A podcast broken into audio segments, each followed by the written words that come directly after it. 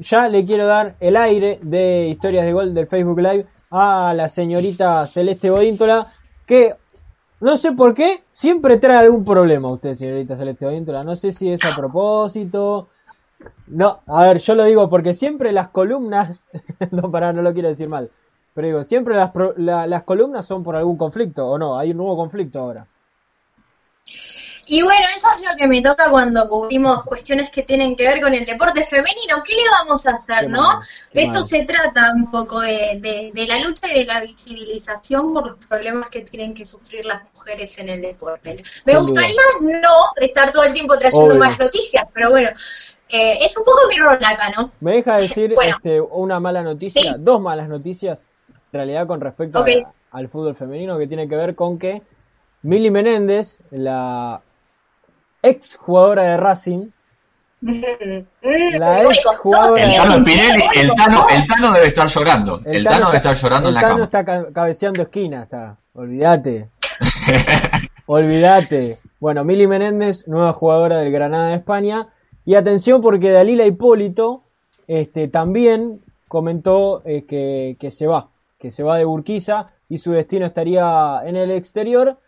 Y atención con la Roquetti Racing. ¿Usted, ah, señorita Celeste Bolíntola? Tenés unas ganas. Em, bueno, hoy no vamos a hablar de fútbol femenino, sino que vamos a hablar de básquet femenino. Bien. A principios de este mes em, se hizo eco de la noticia del reclamo de las jugadoras de la selección de básquet por las condiciones desiguales que están atravesando y que se intensificaron con la pandemia las exclamaciones que hacen las jugadoras giran en torno, giraron en torno al hecho de que se canceló íntegramente la Liga Femenina y el torneo federal, mientras que se repiensa de alguna manera la vuelta de la liga masculina y las mujeres no pueden disponer de las becas que estaban cobrando eh, muchas y y no están, no están teniendo trabajos además de, lo que sería el deporte, inclusive muchas dejaron sus trabajos porque estaban percibiendo, digamos, esta especie de salario para dedicarse íntegramente al deporte y dejaron de percibirlo por este parate. Entonces hay una complicación muy grande, o sea, ya sabemos igual que, en todos los deportes eh, y en todos los sectores eh, estamos teniendo problemas económicos, pero bueno, acá en este contexto empiezan a a salir a flote eh, las desigualdades y la importancia que le presta cada confederación ¿no? a la resolución de esos conflictos que se atraviesan.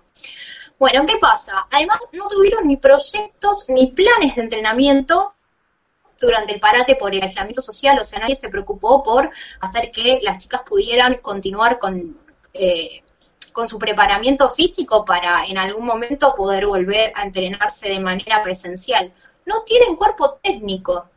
El, entrenador, Leandro Costa, tiene, eh, tiene contrato hasta diciembre, pero la nueva dirigencia que asumió en diciembre lo mandó a revisión. Y, bueno, y no cuenta con el respectivo cuerpo técnico. O sea que hay un montón de falencias que estarían complicando la situación de las chicas del básquet femenino. Eh, sí tuvieron ayuda de los clubes, no, no, no desde lo que es eh, las entidades de la selección misma que, las están ayudando a, a, poder entrenar con los respectivos preparadores físicos, pero cada una tuvo que hacerse cargo de mantener el ritmo y el estado por su cuenta, ¿no? Sin recibir algún tipo de soporte.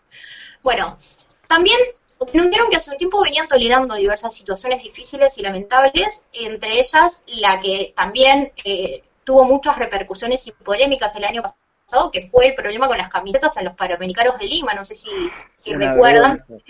Terrible. Bueno, eh, eso comenzó a visibilizar un poco más las condiciones de trabajo de las chicas de la selección y ahora, bueno, cansadas de, de silenciarse, ¿no? Por, eh, y de no ser escuchadas ante todas estas problemáticas, alzaron la voz mediante un comunicado. Sus, pedidos giran en torno al respeto y a la consideración por el trabajo que vienen haciendo, porque de hecho consiguieron logros históricos y algunas no perciben ningún ingreso, como les decía. Y aparte todo esto hace que se tema por el, por el futuro del básquet femenino a raíz de, de toda esta situación.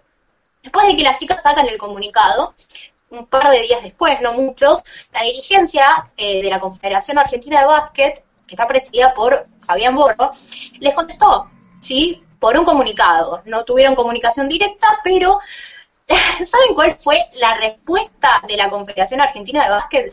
Que a pesar de comprender los reclamos de las jugadoras, e inclusive de los clubes de barrio, poniéndolo como en la misma línea, ¿no? Eh, como haciendo una comparación un poco absurda, eh, que lo que están haciendo ellos es seguir íntegramente las recomendaciones del gobierno y la Organización Mundial de la Salud, anteponiendo la salud a la economía. Esa fue la respuesta. Eh, les recalcó que las becas de Lenart fueron prorrogadas porque ellas percibían estas becas que yo les comentaba antes, que eran como una especie de, que ellas las, tenían como una especie de salario, fueron prorrogadas hasta marzo del 2020, cuando en realidad vencían en noviembre del 2019. Entonces la respuesta fue esta, bueno chicas, agradezcan que se les prorrogó hasta marzo las becas, pero después eh, lo que resta es esperar una nueva lista de beneficiadas en base a la convocatoria cuando se eh, reanuden las actividades, que no sabemos cuándo, ¿no? ¿Qué pasa con las becas? Bueno, el ENAR les otorga durante los meses de competencia y preparación y esto responde a un programa presentado por la misma entidad que también pauta la posibilidad de suspender ese dinero que se percibe en caso de que las jugadoras no estén a disposición del cuerpo técnico por cualquier situación ajena al plantel, o sea, esté este contexto básicamente. Entonces dejan de, percibir ese dinero y eso es una situación muy conflictiva, ¿no? Que, que, perturba la, cotidianidad de muchas. Bueno, esto quiere decir que es requisito excluyente tener competencia y concentración para gozar del financiamiento deportivo, cosa que no está sucediendo y no hay ningún plan de respaldo o apoyo que puedan obtener las jugadoras para poder apalear esta crisis económica que estamos viviendo todos, básicamente. Bueno, además la Confederación Argentina de Básquet apeló a decir que es injusto e inoportuno apuntar a la Confederación por no hacer una convocatoria cuando están prohibidas las actividades por el aislamiento social, al tiempo de que se jactaron de que su intención es trabajar en un proyecto integral que rompa con las desigualdades entre los géneros respecto eh, no solo con, eh, digamos, con el, con el las la jugadoras, sino también con lo que tiene que ver las, los cuerpos técnicos, los cupos de los cuerpos técnicos, las concentraciones, las condiciones de preparación, la indumentaria y demás. Pero que la planificación se vio paralizada por el contexto y las complicaciones de trabajo eh, que trajo el coronavirus, ¿no? Excusa básicamente porque este tipo de proyectos se pueden seguir planteando eh, vía reuniones por Zoom o un montón de herramientas que están a disposición a la hora eh, plantear una solución si así se lo quiere, ¿no? Bueno, eh, a pesar de lanzar este comunicado, las jugadoras volvieron a reclamar que nadie se comunicó directamente. O sea, lo que hizo la Confederación Argentina de Básquet fue lanzar un comunicado, pero nadie levantó el teléfono y las llamó a las chicas para ver, bueno, cuál es el problema y cómo lo podemos solucionar. Simplemente se defendieron públicamente ante esto que, las chicas estaban proclamando y eh, nada, no, no tuvieron comunicación directa para poder resolver los conflictos planteados. Bueno, la gestión nueva, ¿no? Que asumió en diciembre del año pasado, jamás se comunicó con ellas, inclusive pre-pandemia. O sea, si ellos asumen en diciembre, hasta marzo entramos en cuarentena y sin embargo nadie eh, se propuso tener contacto para ver cuáles eran las necesidades y cuáles eran las condiciones de trabajo o los proyectos a continuar. Eh, bueno, a todo esto se suma lo, que está sucediendo con, el DT. Luego de las controversias, casi a mediados de, de mes, se realiza una reunión por Zoom, consiguen tener el contacto directo. Eh, que se calificó como positiva. Cuando uno busca la información, ¿no? Y a raíz de las noticias que se fueron dando, parece como que la calificación de esta reunión por Zoom es positiva, ¿no? Eh, que se pudo mantener el contacto con el presidente de la CAB, eh, el director central, la directora de básquet, y bueno, se difunden, ¿no? Que se solicitó continuar con los proyectos de erradicación de la desigualdad y que recibieron una respuesta comprometida ante esta situación. Y que se deja la, puerta abierta al diálogo cuando en realidad no se plantearon cuándo van a ser las reuniones posteriores. ¿Qué pasa?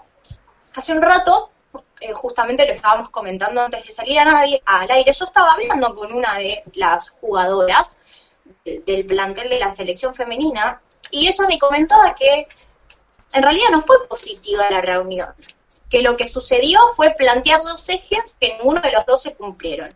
Uno de los ejes era mantener puertas para adentro, por así decirlo, lo que se había planteado en esa misma reunión y que posterior a eso, una de las personas eh, de la confederación que estuvo presente en la reunión por sub salió a dar notas por medios hegemónicos, inclusive eh, desestimando los planteos que habían hecho las jugadoras y diciendo que no había estado bien la actitud que habían tenido ellas. O sea que ya rompieron el primer eje que era no, no develar lo que había pasado en la reunión. Y lo segundo, eh, poder pautar una comunicación abierta y directa, como les decía recién, y plantear reuniones a futuras para poder darles una solución, porque en realidad no se la dieron. O sea, lo que, se, lo que le dijeron fue que van a trabajar en un proyecto para erradicar la desigualdad y darles mejores condiciones, pero no les dijeron ni cómo ni cuándo, básicamente, y tampoco cuándo se van a volver a comunicar con ellas. Y en cuanto a la situación económica, nadie les dio una respuesta. Eh, nadie les dijo, bueno, vamos a hablar para que la, puedan retomar las becas, eh, qué, es lo que va a suceder, les vamos a dar eh, algún sustento económico, sobre todo a las jugadoras que dejaron sus, sus trabajos alternativos para poder dedicarse íntegramente al deporte. Entonces la situación es bastante complicada, ¿no? ¿Qué pasa? en la liga masculina, hasta la segunda y la tercera división mantuvieron los contratos. Eh, entonces, acá hay un, un, problema muy grande que tiene la confederación donde está dejando salir a flote cuáles son los intereses. O sea, imagínate si le pasara esto a la primera masculina de básquet, ¿se imaginan? Que le dicen, bueno, no, les pasaremos la liga y no les vamos a pagar nada y encima hacer la comparativa con los clubes de barrio, ¿no? La duración de los certámenes son desiguales, en el masculino duran hasta 10 meses y en el femenino duran hasta 3 y 4. Eh, hasta no hace mucho los, entrenadores tenían que buscar espacios en clubes porque no conseguían en el CENAR y las giras eh, para las chicas del plantel femenino también se consiguieron hace poco tiempo. Algo tan básico como la concentración en un hotel también, son cosas que, que son recientes y no deberían, porque si lo vemos desde el otro lado, cuáles son las condiciones en las que se entrenan y viajan los jugadores de, de la selección masculina es completamente diferente. Ellos se someten a hacer viajes muchísimo más largos, largos cuando de viajar en avión se trata, para abaratar costos. ¿Por qué? ¿No? Eh, bueno, para hacer un, un, un background corto de lo que pasó el año pasado en Lima, eh, la selección femenina venía de, caer ante Estados Unidos, ¿no? que es un equipo muy hegemónico en el básquet, y debían enfrentarse a Colombia. Se tenían que presentar con una camiseta blanca, pero llegaron al lugar de la disputa con las camisetas azules que eran idénticas a las del equipo contrario. Esta situación no se advierte hasta el momento en el que empieza el partido, inclusive entran a la cancha con la vestimenta. Y bueno, en ese momento se empieza, se, se se advierte lo que estaba pasando y la Confederación Argentina intenta llegar a un acuerdo para poder postergar el partido, pero obviamente desde el otro lado el equipo colombiano pidió los puntos de inmediato. Claramente no quisieron llegar a un acuerdo para que se pudiera jugar en otro momento, sino que hicieran uso de la posibilidad de eh, ganar el partido porque el lugar a donde tenían que ir a, por ejemplo, a buscar eh, las camisetas para poder solucionar ese conflicto, no les permitía llegar en los 15 minutos que tenían de tolerancia. Entonces, bueno, eh, Panamá, eh, Panam Sport decidió otorgar los puntos y perdió, perdieron el partido eh, y quedaron descalificadas. Un horror, terriblemente un horror lo que, lo que vivieron las chicas. O sea, dentro de este planteo también lo que intentan resaltar es la cuestión de que no, no se valoran los, los logros deportivos que tuvieron o sea, ganaron la medalla de plata eh, de la AmeriCup femenina FIBA en 2017 y en el sudamericano, eh,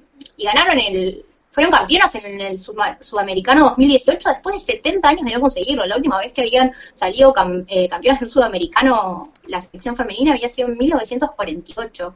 O sea, lograron cosas demasiado trascendentales como para que no sean consideradas y, sean destratadas de esta manera, ¿no? Le, ganaron a Brasil que lleva 16 campeonatos consecutivos. Y eso son cosas que no resuenan y que nadie ve y que no están siendo tomadas en cuenta a, la hora de, valorar los logros de las chicas. Así que bueno, eh, más o menos esta es la situación.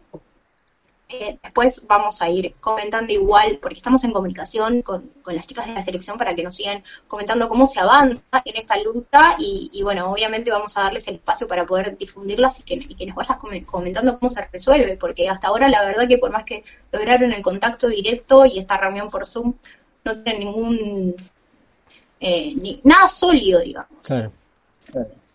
Leo, vos querés decir algo. Eh, quería agregar que, bueno, algo parecido pasó con las Panteras, que es el seleccionado femenino de volei, que no solamente refleja la ignorancia de las dirigencias en los múltiples deportes, sino que después nos preguntamos por qué terminamos séptimos o sextos en las tablas generales del Panamericano y cuando decimos que eso es un logro la gente no lo cree, bueno, acá están las situaciones por las que no podemos llegar más alto del medallero porque claramente el deporte en Argentina, especialmente el deporte femenino, es ninguneado por sus dirigencias respectivas. Claro, el señor Quintero me pregunta por qué siempre traigo problemas, pero sacando la selección femenina de hockey, después me empiezo a, meter en, todos los deportes y es como que tengo, tengo un montón de cosas malas para contar. ¿Qué quieren que les diga? es lamentable, pero es así.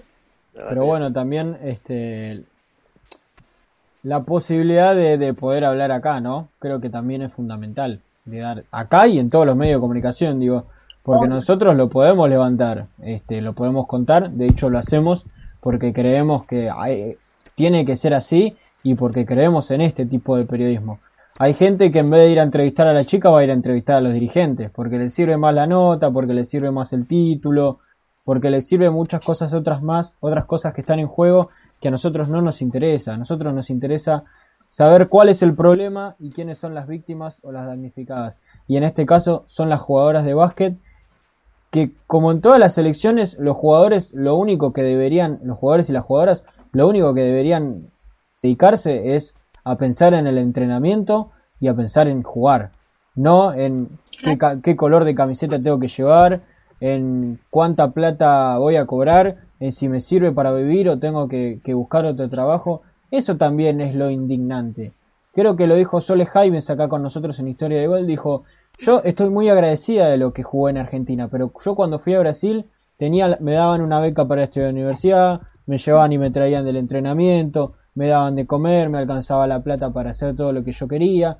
Entonces, no es tan solo este, darle unos mangos y, la camiseta, no, es darle la bola que realmente merece a todas las disciplinas este, y, no hace falta ni que sea ni femenino ni masculino, eso creo que tampoco tiene que entrar en discusión. Digo, hay gente que quiere practicar un deporte y nosotros tenemos que bancarla porque las alegrías van a venir después, después cuando veamos al básquet femenino de Argentina levantar una medalla en Tokio tal vez, o, en alguna Copa América, eh, o en algún Panamericano, ahí es cuando vamos a, a, ver que realmente todo el esfuerzo valió la pena. Digo, eso también es un poco lo indignante y el rol nuestro, ¿no? El rol de los medios de comunicación que tenemos que ver bien a qué lado apuntamos. Definitivamente, aparte pasa mucho esto que comentabas ahora que trae esta colación esto de del comentario de Sole Jaime, vos te fijás y, que no estén dadas las condiciones para poder ser profesional en la mayoría de los deportes, lo que hace es que un montón de figuras que tienen la capacidad para explotar el deporte acá y, lucirse y, dejar al país eh, y la camiseta argentina en lo más alto, siempre van a, optar por irse a otro lugar donde realmente sean más valoradas y puedan tener la posibilidad de vivir de eso, básicamente, eh, porque es, es, un sacrificio enorme tener que tener un trabajo alternativo para para poder eh, hacer lo que te gusta, básicamente.